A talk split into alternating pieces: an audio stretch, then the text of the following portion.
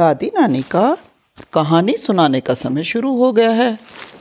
दादी नानी की आज की कहानी का नाम है मित्र ध्रुव। तो बच्चे, कहानी सुनने के लिए तैयार हो जाए।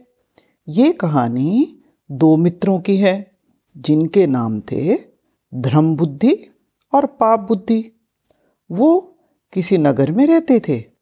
एक बार पाप बुद्धि के मन में एक विचार आया। क्यों न मैं अपने दोस्त धर्म बुद्धि के साथ दूसरे देश में जाकर पैसा कमाऊं? बाद में किसी न किसी तरीके से उसका सारा धन ठग करके हड़प लूँ और मैं अपना पूरा जीवन सुख चैन से बिताऊं। इसी नियत से पाप बुद्धि ने धर्म बुद्धि को सलाह दी कि हम दोनों बाहर दूसरे देश जाएँ। और पैसा कमा कर आए। वहाँ पर बहुत पैसा होता है। उसने धर्म बुद्धि को ये लालच दिया। एक अच्छा सा वक्त देखकर दोनों दोस्त दूसरे शहर जाने के लिए तैयार हो गए। जाते समय अपने साथ बहुत सा माल भी ले गए। उन्होंने सोचा, इस सामान को हम बाहर जाकर बेचेंगे। उन्होंने बाहर जाकर दूसरे शहर में उस सामान को बेचा और बहुत पैसा कमाया। आखिर में खुशी खुशी से वो गाँव की तरफ़ लौट गए। जब वो गाँव के नज़दीक पहुँचे तो बाप बुद्धि ने धर्म बुद्धि से कहा, मेरे विचार में गाँव में सारा का सारा धन ले जाना ठीक नहीं है। लोगों को हमसे जलन होने लगेगी। कुछ लोग हमसे कर्जे में पैसा भी मांगेंगे और हो सकता है जब सबको हमारे पैसे के बारे में पता लग जाए तो कोई चोर इसे चुरा ले। मेरे विचार से कुछ धन को हमें जंगल में ही किसी सुरक्षित जगह पर गाड़ देना चाहिए। नहीं तो पैसा देखकर अच्छे से आद, अच्छे आदमी का भी मन डोल जाता है। धर्म बुद्धि बेचारा सीधा साधा था। उसने पाप बुद्धि की मान बात को मान लिया और एक अच्छी सी जगह देखकर दोनों ने गड्ढे खोदे और अपना अपना धन दबा दिया और घर की तरफ़ चल दिए। एक बार बाद में मौका देखकर पाप बुद्धि ने वहाँ गड़े सारे धन को चुपके से निकाल कर हथिया लिया।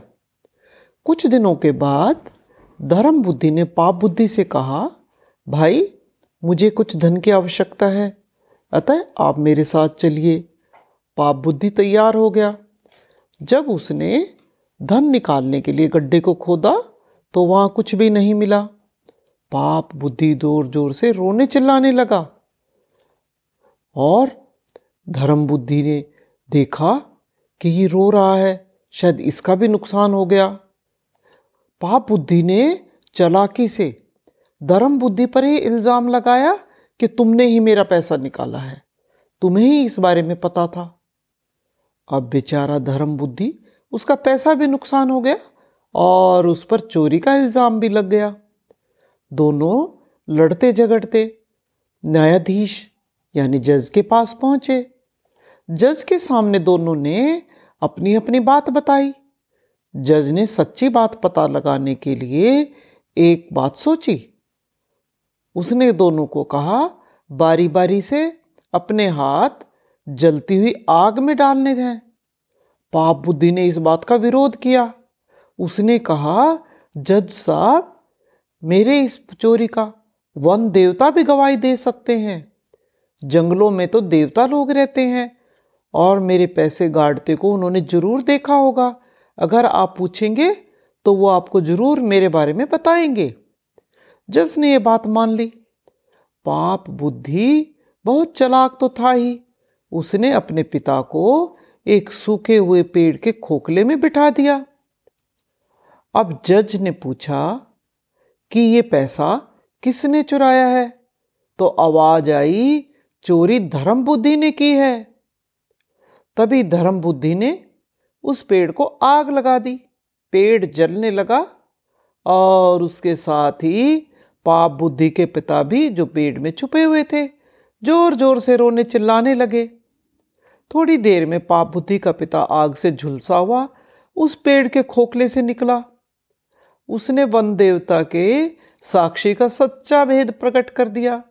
जज ने पाप बुद्धि को मौत की सजा दी और धर्म बुद्धि को उसका पूरा धन दिलवाया और कहा, समझाया कि कभी भी किसी के साथ भी धोखा नहीं करना चाहिए, चीटिंग नहीं करनी चाहिए, इसका फल बुरा होता है। तो बच्चों आज की कहानी यहीं ख़त्म होती है।